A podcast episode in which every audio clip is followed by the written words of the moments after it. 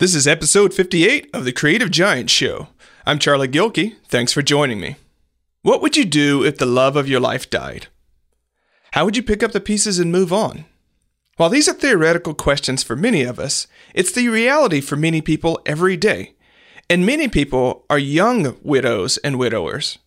Kristin Meekhof joins me today to talk about her experiences as a widow and her experiences as an author who shared the stories of other widows in her recent book.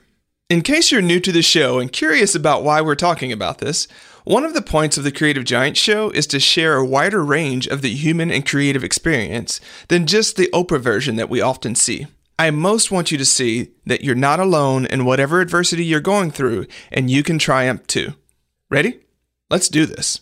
Welcome to the Creative Giant Show where we go behind the scenes about what it means to live a life full of creative and professional success. Creative giants are talented, renaissance souls with a compassion fueled bias towards action. Now, here is your host, Charlie Gilkey.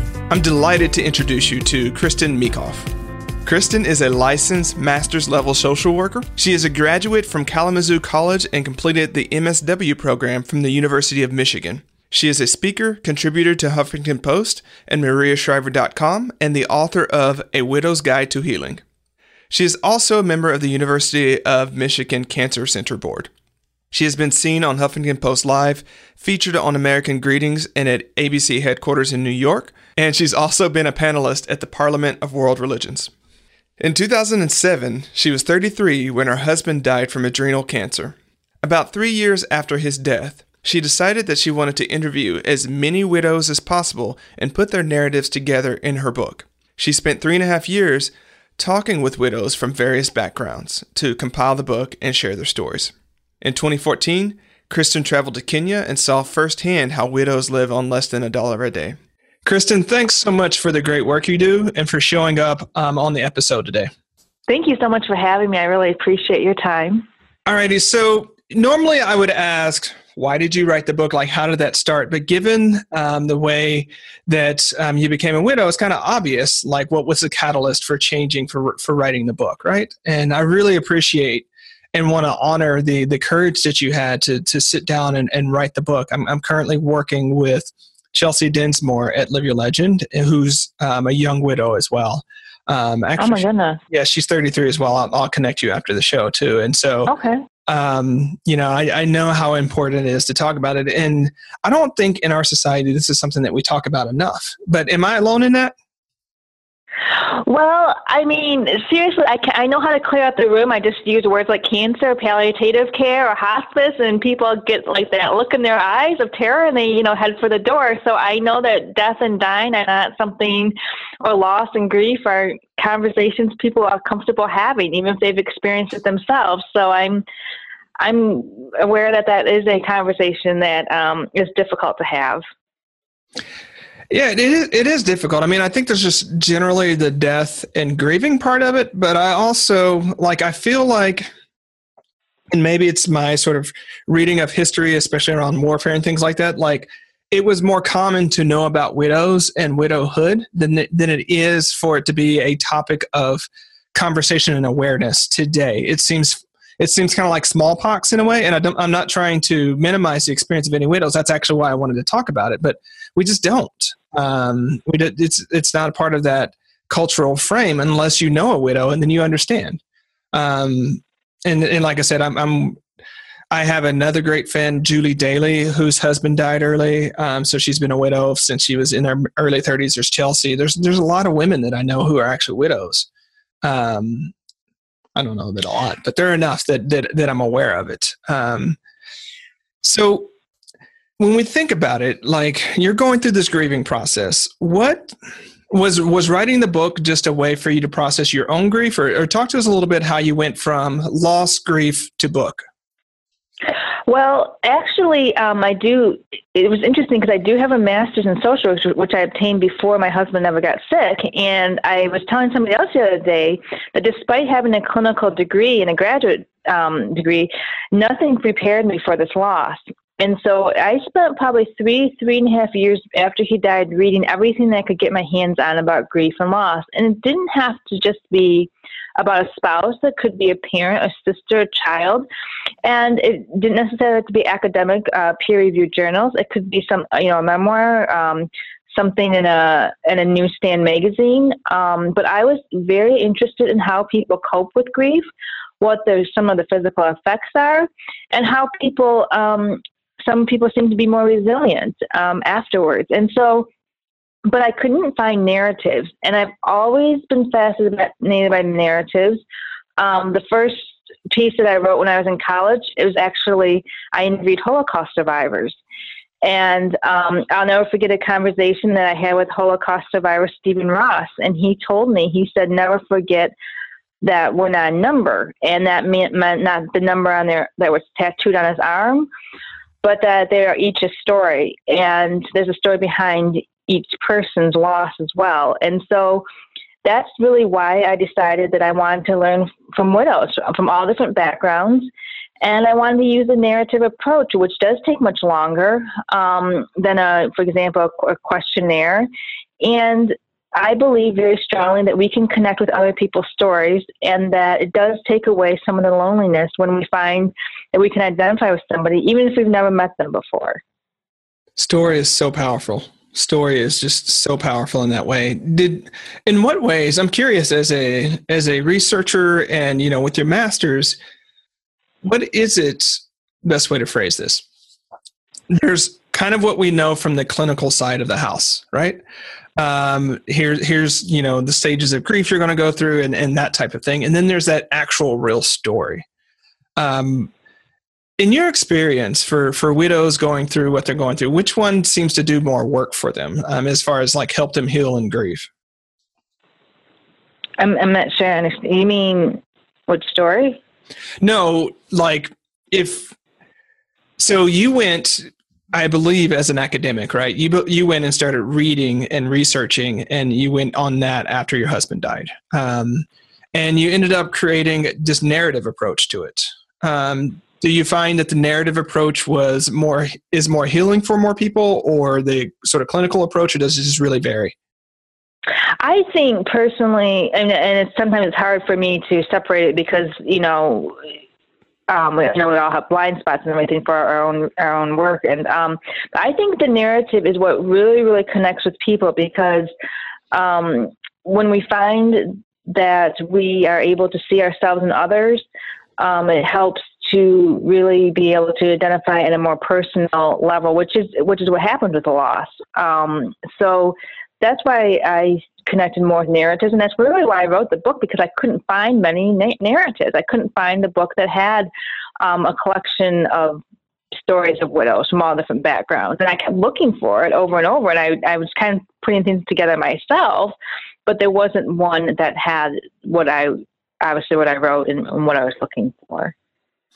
What are some of the common threads of the stories that you write that you compiled? Um, that's really, that's a really good question. There, there were common themes as far as this is despite educational level, um, how the death occurred, the age of the person when they um, were widowed, um, the intense loneliness, the sense of isolation um, was a common thread.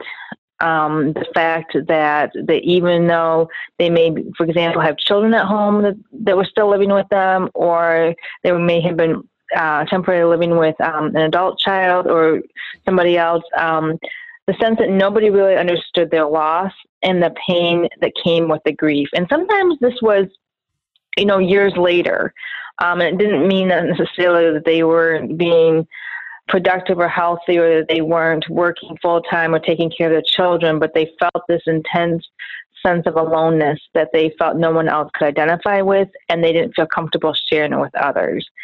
Um, a second theme were the um, were the emotional components. It kind of goes with the first, but they were called secondary losses. So the first loss is obviously the, the death of their spouse.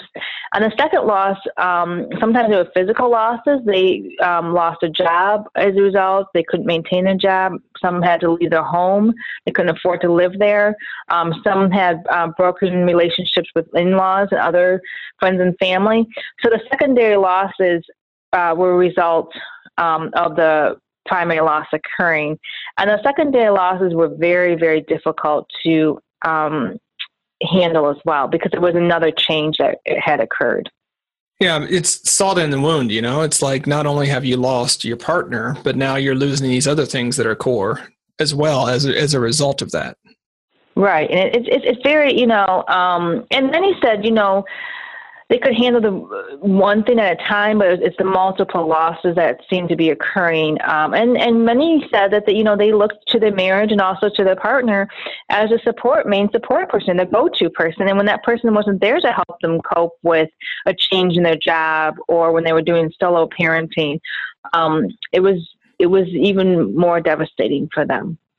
Okay, so two th- two trends that we have are are the intense loneliness. The second is these are these secondary losses. Are there any other major themes? Um, financial concerns um, were, and that's addressed, uh, you know, I was in the book, um, and it doesn't necessarily mean that um, a widow is necessarily like physically having to leave her home because she she couldn't afford. Although that did happen some, but um, just adjusting to um, having to go from what was before to what is current. And um, that was a huge adjustment, and also not understanding um, exactly the complete financial picture and what this meant for their um, their life post loss. If you can talk to us about um, the experience of widows and especially when they when there's a time where they're starting to consider or not consider getting involved with another partner. Um, because i know from the conversations i've had that's one of those strange things because it's not sometimes it's not on the radar at all. They're just not like it's it's you go through that and you're just changed in that way i would imagine. Um, and then others might have guilt about starting new romantic relationships. Can you can you talk to us a little bit about that? Sure. Um, that's one of those things that the first, I think, thing even that precludes dating or getting involved with somebody else was the idea of when you take off the wedding band. And some widows said, you know, initially they would never do that. Um, some didn't, you know, realize that um, they just create even more of an intense sense of aloneness without it. That this is the one thing that they were wearing that they felt um, reminded them of, of their uh, spouse. And then once they made the decision, um, some widows were very honest and said that they were involved in relationships with men that were uh, emotionally unavailable and they some had insight and they realized they were doing this subconsciously because they weren't involved but they wanted you know the physical intimacy. They wanted somebody to be there to do things with such as go to dinner go to the movies. Um, so it's kind of filling the void socially. They didn't feel comfortable you know going to dinner alone. And then other widows um, actually would say um, be very honest and say things like you know i had young children at the time and i would um, i found uh, partner or someone actually got remarried and said that they found men who were uh, functional in the relationship to be father figures for their children, and that um, once their children turned 18, um, it, it, resulted in the divorce. And they were insightful enough to say that they realized why they had done that. They wanted to still have somewhat of a nuclear family for, for the children. And so um, you know, people get involved with relationships after loss for, you know, many different reasons. And that's kind of, I was surprised about how open the widows were about their, their new relationships. That's an interesting point that you just mentioned about the transparency. And, and we know that when um, parents choose to become divorced, right? Um, mm-hmm. there's, there's, a lot of guilt around that, and and there's a lot mm-hmm. of in our society there's a lot of overcompensation. You want you give extra gifts and you spend extra time just to, so that you know you still love them and that you know you feel guilty about the broken family stigma and things like that. But you know this in this particular situation like it's not something you chose and yet i don't know is guilt the right word or is it concern or what it i mean there's still that residue of not having that other parent it is. I mean, I don't know. You're right. I don't know if, if guilt is not the right word, but there's a there's a tremendous void, and it's uncomfortable. Um, for you know, death is a, is an adult issue, and to have to explain it to young children or any age children, knowing that they don't have their father, unless they grew up themselves without a father, you know, unfortunately due to death or perhaps divorce. Um, it's really difficult to understand um, how to raise children when a death occurs. And it's a significant death. Obviously, it's their parent. And so I think, you know, um, solo moms do the very best that they can. And sometimes they're ill advised. I know I had one solo mom tell me, she said her friends and her family were actually encouraging her to date far too early than when she was emotionally ready. But she kind of followed their lead because she thought, well, you know, they, they're looking out for her. And sometimes it's um, some one um, Susan actually she used the first and last name in the book, just said, you know, she focused on raising her, her boys um, and wasn't even considering dating until um, they had completed high school. So, you know, um, solo moms have different approaches to this as well. Let's talk about the the label, if we were the widow label. Um, sure. And how women embraced it how how the people that you talked to both embraced it but also wanted to reject it. Because i imagine on one hand you don't want to be like the widow like oh she's a widow you know? Um yeah same time you are right? It's it's a it's a weird not a weird label. It's it's one of those labels that have such rich meanings that i imagine that you don't necessarily want to identify with the label yet. You are and all those tensions like that. Or am i making stuff up on this front no, I mean we had um, one widow who uh, was very, very incensed that we used this word because initially, um, you know, I we would say that's the purpose of the book. The intent was to learn from widows, and I would say widows of all different ages, you know, backgrounds, and um, she kind of was very against the whole idea, but then yet shared her whole story. And so I'm respectful of that. I honor that it is a label. It is, um, it does have, it can have some very negative um, stigmas behind it. Um, I didn't really know what other word to use. So that's why um, we did, you know, continue with that, for example, in the title of the book. Um, so it's very difficult. I'll tell you, it, it becomes really I'd say um, very real the first time. In other words, I know had this experience when you go to the doctor's office and um, you had to, you know, they always ask you to update your status form, and they're usually looking for like a change of address or change of insurance, and you have to check the box widow for the marital status, and it's um, to have to do that is is uh, it's you're in, a, you're in a club that you know nobody wants to be in at that point. Bring us into that experience a bit more. I mean, how was that? How was that for you? I mean, when was the first time after? I mean, it, it's it's hard to talk about, so bear with me, right? Um, when your husband passed, and you know you had the grief. Like, when were some of those moments for you where like checking that box struck you in a way? It was actually less than two weeks after he died. I got really sick. Um, I had like the double ear infection. I couldn't. I had bronchitis. I didn't know what was going on, and I had to actually go to this med clinic. And of course, these things always happen on the weekends when you're not. You can't see your primary care doctor. And I had to fill out this form, and that's when I sat there and they asked for my, you know, you had to fill in an emergency contact, and I had always was used to writing my husband's name, and I thought, oh, I don't have an emergency contact. I mean, then I looked down and I thought, oh, I don't have, you know, the marital status of being married anymore, and so that was the first kind of moment it, it really hit me. Um, that physically, you know, I was checking boxes that I had never done before. And then, you know, I was 33 then. I'm, um, and most of my friends, you know, were having kids, or I was getting invitations, you know, to baptisms, or some some were still getting married. It was not obviously um, to to funerals that were of colleagues of mine or you know um, friends, because that was not the age group that traditionally would have a funeral for a, a spouse or partner.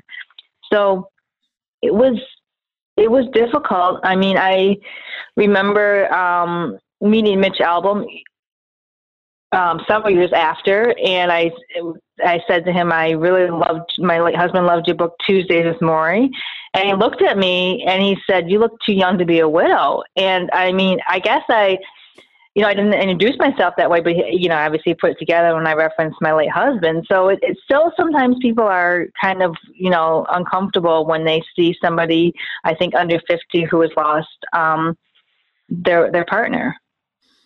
I'm guessing that that discomfort is we don't know what to say, or you don't know, like, you know, I have my own sort of way in which I could be like, oh, like, because there are all the things that you, it, it's kind of like people, um, bear with me on this. It, it's almost like people who are infertile. And when people ask them, mm-hmm. you know, like, when are you having kids or do you have kids? And, and there's that level of assumption about their life and their conventional status and relationships that once you're like, oh, you know, you're not having kids, and it's it's just one of those things that people assume. You know, um, is it that type of thing, or what's what's going on there?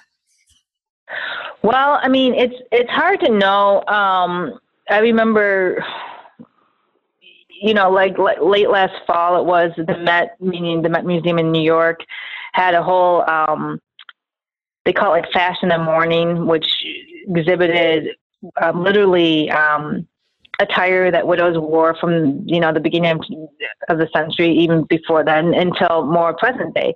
And i thought oh okay. Well somebody actually sent me the link to it thinking that you know you see something and, and that's what they and, and i knew that she was sending it to me for a reason. So it's interesting that i don't associate that way anymore.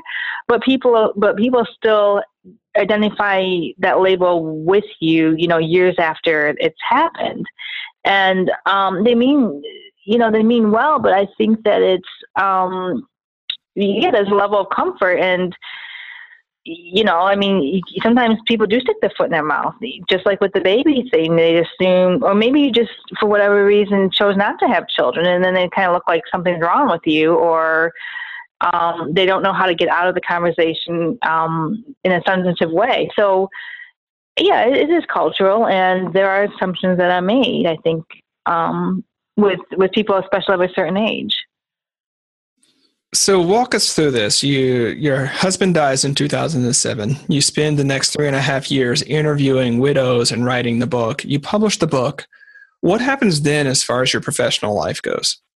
Well, I spent three and a half years kind of re, um, researching, and then, uh, like I said, three and a half years reading. So it's it's only been eight years actually this month since my since Roy died. Um, you know, it's it's I continue to work full time, and I'm not a writer. And um, by, for example, as far as education, and so what has been really, really interesting, and I felt that I did not know this going into the journey of, of writing, was um, discovering all the beautiful kind of friendships that. Um, I was able to develop as a result of this. Um, people have been very kind, have reached out to me. Um, and have been willing to, to help me and connect me um, with different professionals who, who've helped with the book or in some ways um, supported me in, in helping me find the right professionals to contribute to the book. And so that's been something that I didn't expect and never would have um, going in if you had asked me, you know, what, what do you think is going to result or what the result of this book will be. Um, and so professionally, I'm still I'm still at my same job, but as far as the writing profession, um, my the doors are really open for me, and it's, and it's really um, an exciting time for me. And I'm, I'm just, I'm kind of in awe of, the, of, the, of that process that that occurred um, very organically and unexpectedly. Pull us in. What type of opportunities or in, or you know um, experiences or doors have opened for you that that have really surprised you? Um, last maybe a month and a half ago, to, we're in November already. Um, I was at ABC um, headquarters in New York, and I was with Dr. Richard Besser, and we did an hour-long tweet chat on the physical effects of grief, which is a huge deal. Um, it was live, and this is something that you know I had no connections with before. Um, I had reached out to someone at ABC um, about a year and a half ago when I was first looking at doing something like this, but um, you know, this wasn't something I ever planned. Um, you know, when I first thought about writing the book, I have had the opportunity to develop a very, very good friendship with um, Deepak Chopra, who generously gave the cover blurb. And this is again something that happened um, as a result, you know, of of my writing and wasn't um, a, a, friendship that, that uh, was established beforehand. I've also met um, just some really, you know, interesting people. I've been I've been to like I was invited to the Parliament of World Religion in Salt Lake City. There were like ten thousand people there, and um, several different nations, and I was a you know I was a panelist, and these are, this was an opportunity that I was given um, because they knew about the book, and so I just those are some of the the things I've been very um, fortunate to receive. I'm curious about this about. Um, you know, you, you mentioned your meeting with Deepak Chopra. Um, you, you, know, you've also um, are a um, Architect of Change by Maria Shriver, um, so on and so forth. And last year, you went to Kenya um, to see firsthand how widows live on less than a dollar a day. Um, I did do that. Tell us about that project. I'm, re- I'm really interested in that project and, and where Kristin is going with, with this because it's it's a very wonderful story. Um, after the, for those of you who've written, um, there's a time when you submit the manuscript, and then there's just kind of like you don't do anything. You wait for the editorial process to occur, which is what happened with me. And I thought about, um, I wanted to. I, I'm not sure exactly where this came from, but I, I wanted to learn how widows live on less than a dollar a day. And so an opportunity came with a, with a, um, a very small group of widows and we went to uh, a place called Kibera. It's one of the largest slums, if not the largest slum in Africa. And um, many widows are there simply because of their marital status. In Kenya, um, widows often lose their rights to own property and um, some financial con- considerations also uh, basically they're they're broke. They have nothing. And they're forced to live in the in the slum with their children. And um, I was able to develop you know I think a pretty good rapport with many of the widows. And I actually I wrote about it for Huffington Post and I'm continuously curious about that and looking at a more global approach and that's why I've um, I met with Lord Loomba in London um, he has a global approach to helping widows as well um, and their children and empowering them on an educational level, a financial level, and a social level, which are things that, you know, I believe very strong in social justice. And I spoke about that um, at the Parliament of Religion. Let's talk about cross cultural differences, if you can. So, um, you okay. Africa. What what were some of the cross cultural differences and and convergences between the widow's experience in Africa versus the widow's experience in um, the United States? Well, I only went to I only went to Nairobi. Um, I didn't go to, for example, I really would love to go to Uganda. Um, so I can only speak about uh, the women that I met in Kibera. Um, first of all, there is um, the lack of the ability to own, own the property. Um, they're literally blamed for their husband's death, no matter how it occurred. Many um, are unable to attend the husband's funeral because they're considered to be bad luck. Um, of the fourth thing is um, not being able to be a part of either family, meaning their in-law or their um, their main family, because um, widows are not well received simply because of, the, of their status. And then um, being literally forced to uproot themselves and, and live in, in poverty is unfortunately um, one of the consequences of this of, of losing their their husband and and I know that widows, for example, in the U.S. have to move many times. Um, I know there's strains um, as far as um, relationships between families afterwards, but it seemed to be um, a little more intense and um, a much more um, impoverished circumstances. So it seems like it takes, you know, we mentioned earlier, um, one loneliness, two secondary losses, um, and those two especially, it really exacerbates, like amplifies those considerably.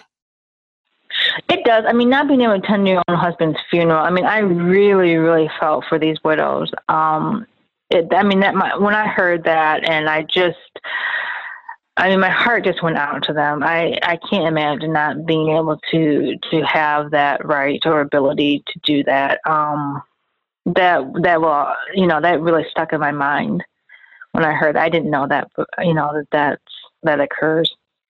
Alrighty, so your book has just recently come out um, on what's the date? It just came out this November. Um, let me third. November third. Um, and you know you mentioned earlier that when you're in the publishing process so you're you're you're really you know talking about the book now have you considered what your next one is going to be or are you just really taking it as it goes and and and um, going there I have, I, you know, I have, I have all these. I was thinking, um, I'm not sure. I mean, nothing signed or anything, but I was really thinking about ways to help um, people with any type of loss, whether it's divorce, job, relationship, or a deep friendship that, that they've lost, um, healthy ways to deal with with that and ways to find a new purpose and meaning um, in their life when a sudden change occurs or some loss occurs. So not necessarily um, the loss was because of a death, but like I said, um, a situation that they didn't anticipate, or perhaps that um, you know has been very difficult for them to adjust to. Hmm. Yeah. One of the things about the book is um, it's got two focuses, foci. It's got one is for the new widow and another for the family friend. And that's, you know, another thing that I wanted to talk about is what can we do or how can we be supportive and helpful as family friends or friends or people who care, you know, without getting into over taking care of the widow and making a bunch of assumptions, but being there, being present. Um, well, first of all, I think you have to be careful, like you said, to just to be sensitive. But um, you know, because it, sometimes it is an awkward situation, and to really, if you are going to say that you're going to be there, to actually show up. And I mean, uh, many promises I made. I know um, widows often told me that they expected that people were going to follow through, and they didn't. So if you for example, you know, I'm going to say, oh, yeah, yeah, yeah, I'm going to help you, you know, clean up all your leaves and rake with you and whatever, then actually show up and do that. And so I think that um, people mean well. Sometimes they mean to follow through, but when they don't, it, it's, it is, uh, um, it is hurtful. And also not to be judgmental. Um, each, um, person experiences grief differently and they respond to it differently and um, sometimes you don't know what to say, and that's okay. And be careful to um, not to judge. Um, you know what what's what you may see happening, or how you feel that you have handled it differently, and um, offer to you know help out because there are things are very overwhelming physically as well um, for widows and it is a, it is an experience that um, it's difficult to imagine happening unless you've been through it. But um, you know, look around and see some of the things that the family may need, um, and very small things are not um, unappreciated. They do go um, noticed when you do help out. So I, those are some of the things I know the widows are um, very grateful for. So, chapter eight of your book is the best advice I never got things widow know. Um, I love that. So, share with us some of the things widows like some some of the gems from that chapter, if you would, please. I'm going to it now. Yeah. So what happened is that was not an original um, part of the um, the book. And then what was happening is at the end of the at the end of the uh, interviews, I would say, "Is there anything else that you want to say?" And they would say, "This is what I wish you know someone had told me." So that's how just so you have got the background as to why that's there. Um, you know, one widow, you know, is very. Um, I'd say strong. She's, she's just says I strongly recommend that any you know would wait a few years before going uh, and get counseling before they remarry. Um, another talks about accepting and understanding yourself um, and not trying to become dependent on others. Um, and so it's, it's, very. I mean, it it varies. Um, one widow said that her own loneliness frightened her and living alone um, with a child was not what she'd planned and she um, you know, wasn't it was it was I'd say pretty deep um, dark place at times. I remember her telling me about that. And the other thing that many um, widows will talk about is saying, you know, nobody um, knew that I was feeling suicidal. And this is obviously very dark, but um, this sometimes widows would say this is something that um, you know I didn't reach out and get help earlier. Maybe I should have. I'm talking about professional help as well. So um, those are things that um, I I was I was kind of surprised to hear. Um, there's some talk about how forgiving um, themselves for the guilt. They wish they had done that earlier. Um, yeah, you know, there's they're just they're very honest. I mean, it, that's that's what was so nice is that it's it's straight from their mouth. It wasn't um, you know reading other things. In your own experience, um, what's been the most challenging aspect of being a widow that that you didn't? I mean, obviously, you don't anticipate to be a widow in the first place, right? Um, mm-hmm. But what are the things that you know? You mentioned Roy died in 2007, so you're you're going on nearly a decade, eight years or so. Um, what what are those things that are just you know you, are coming from it from a clinical you you have clinical training and so you you, you know kind of what you're going to be going through but there's those, the emotional living through it that's so much more challenging um, what are those things for you personally um, that you're still um, experiencing and, and really having a challenge work through um, I would say, and it's probably because I've been talking about um, it so much with, with the book, and, and that's a situation many, you know, people don't have the opportunity to talk about it publicly. But um, that sometimes I still second guess myself.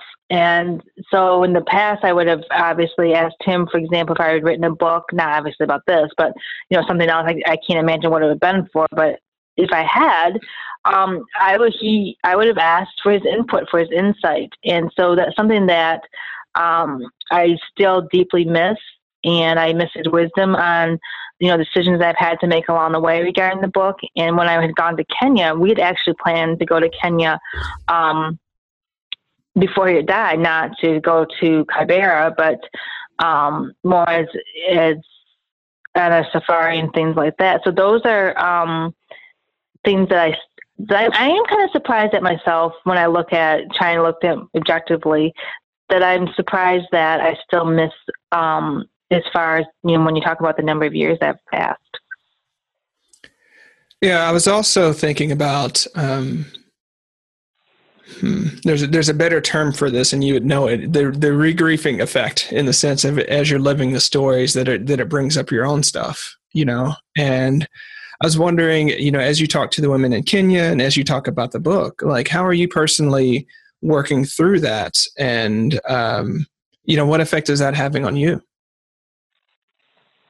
I think that, that's a really good question too. Um, I think that it's forced me to look because each time I did the interview, know, like I said, it's been I spent three and a half years doing this. But each time, you know, I found myself, especially at the end, in a different place than when I first started doing the interviews. I'm not sure how it's happening, that was consciously or just as a result of developing more compassion towards um, the grieving process because I didn't really know, you know, someone else to compare it with. So I felt I was doing it on my own. And in the beginning, I would find myself comparing my story to their story naturally because, you know, it's a, um,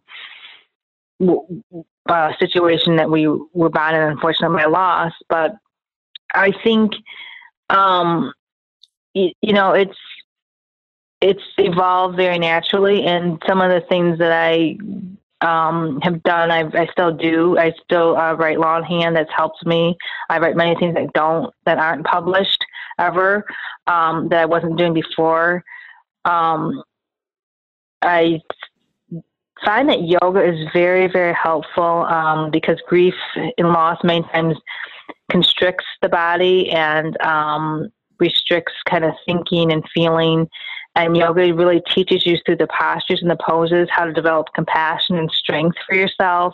And so that's really helped me, um, I feel, to deal with my own grief and then also the, um, the stressors that have come from writing the book. A lot of your work focuses on this interchange between the emotional um, journey and challenges and the physical journey and challenges. Um, and so, you know, you had physical effects of, of grief and it affected your health, correct? It did. I mean, I, I was sick. I was I, I was on antibiotics for, for the first time after he died. I mean, and and um, I couldn't remember the last time. And I think, you know, that that was a direct result of of experiencing the grief. I don't think that I would have been at you know that med clinic otherwise. Um, so that was a direct effect. Um, my sleep was affected. Um, I know I had a loss of appetite for a long time, um, which I attribute to the to the grief. You know, these are physical effects I had not ever encountered before. Is that was that common for other women as well? It was. Um, some women, and that's one of the reasons why I did that tweet chat at, at ABC. Um, some women, for example, had major panic attacks and actually felt, um, you know, that there's something called broken heart syndrome. And um, some actually experienced that. They felt that they were having a heart attack and, and would find themselves in the ER. Other women found it um, just not as extreme as they were in the ER, but just felt um, difficulty focusing, so more cognitive and memory, short-term memory-related issues. Um, some women, most complain about um, either sleeping all the time and not getting be able to sleep soundly. Um, and changes in appetite were also very common, commonly reported symptoms.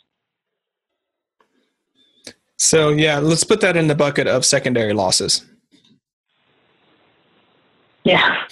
the loss of the health and the loss of, you know, loss. It, I mean, it's, and it is, it's, you know, it's not easy because there's things that you, you can't anticipate. Absolutely. You know, who wants to be, you know, who wants to be sick? Plus, you're not feeling supported because your spouse isn't there, and it, it, you know, it's it's not a good place to be. No, it's not a good place to be. I mean, you've lost your husband, you're sick. That's causing work difficulties above and beyond the stress and anxiety of the of the grief and and loss of your husband, and so you get into, you know. Uh, the what it would seem to be is a loss spiral, right? You lose one thing and then you lose something else, and you know it goes down from there. Yeah, and, and that's and that's um, what's also difficult for people who don't um, haven't experienced a, a close loss before um, to understand when they are, you know, either they love a widow and they see they feel that she isn't managing her life well or something, or maybe you work with a widow and kind of see her work performance declining, is that um, it's a major, major change. And sometimes you don't really understand everything that has changed until months and weeks after um, the loss has occurred. So it's cons- it's almost every day you're dealing with a new change, and that's um, difficult. You know, change anyway is difficult, but when you compound it with grief and loss, it's it's even more so. What was one of the changes that that crept up on you? Like you you the change happened, but you weren't quite aware of it until a, you know weeks or months later. Um, I wasn't. I don't think I was aware as to um, how much. It's kind, of, it's kind of difficult to put into words, but how much focus and energy it took just to get through the day. You know, before I could easily, um, you know, schedule activities after the day, or you know agree to meet somebody, or you know, I um, do things on my own. But by the end of the day, I mean, I was exhausted by the time five five thirty hit. I mean, like physically exhausted, and I knew, you know, looking back, um, that that was related to the grief and loss. But I kept thinking, okay, isn't that am I eating something, you know, correct at the right time? Am I uh, is it because I'm exercising in the morning? Should I be exercising in the evening? I mean, I was trying to figure out all these different reasons why, and then it finally hit me. The low energy level was result from from the the death, and so that was a change that I wasn't used to, and I was I almost panicked because I thought something was wrong with you know. In addition to um, being sick, that something else might be wrong with me, but. Um, you know, even small. So someone else would be, oh, that's small, you know. But it, it is kind of a big thing when you um, get kind of scared about what's happening and you're not sure why with when you experience physical symptoms. Well, I imagine it's doubly scary because prior to the loss of your husband, like if you got sick or something happened, you had someone else to help out, right? Um, but, yeah, and you, yeah, exactly. And you don't have a backup anymore, especially, um, you know, p- people who have children and they're solo parents all of a sudden. They said, I have no backup. At least before, if I knew I was running late, I had someone to call. Um, if I had a question or, you know, they were having a difficult day with their child, they knew that they had another parent to lean on and there was no one there. So you're um, on your own and it is, it is very difficult. Alrighty, so going through the book launch now, um, you still have your day job, correct? Yes, I do. um, and so you have this book coming out. You're thinking about the next one.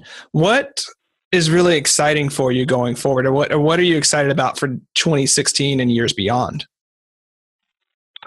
Um, I'm excited about where writing in general takes me. Not necessarily if it's a book, maybe it's you know a blog, maybe it's doing articles, maybe it's um, doing things with just other writers that, that don't get published. But I mean, really um, excited about being more open to to some of these opportunities I see out there for um, for for writing in general, and also um, I'm hoping that I can. I broke my foot in June. I'm hoping to get back to um, more running, like I had done half several half marathons before, and I so that has nothing to do with writing, but I'm looking forward to that next year, um, getting back to distance running, and also um, expanding more with my yoga practice and, and learning, um, you know, doing that in a different way as well, doing some different techniques. Great. Okay, so if people remember nothing else from this episode about you and your body of work, what would you want them to take away? Um, that having um, an unbounded outlook on yourself is very important, meaning that there I never saw myself doing this. I never saw myself being a writer. I never saw myself getting published. But it is all very, very possible, and it starts from within. Kristin, thanks so much for joining me today. Thank you so much for having me. Okay, Creative Giants. So you heard it from Kristin. Having an abundant mindset will take you far. And whether you have um, had something like this happen or whether you're just thinking about that next step that you want to take in life, think about what you can do to take that next step and see what emerges. Until next time, stand tall. Thanks for listening to the Creative Giant Show. To find more tools and inspiration for creative giants, head on over to productiveflourishing.com. Stand tall, creative giant.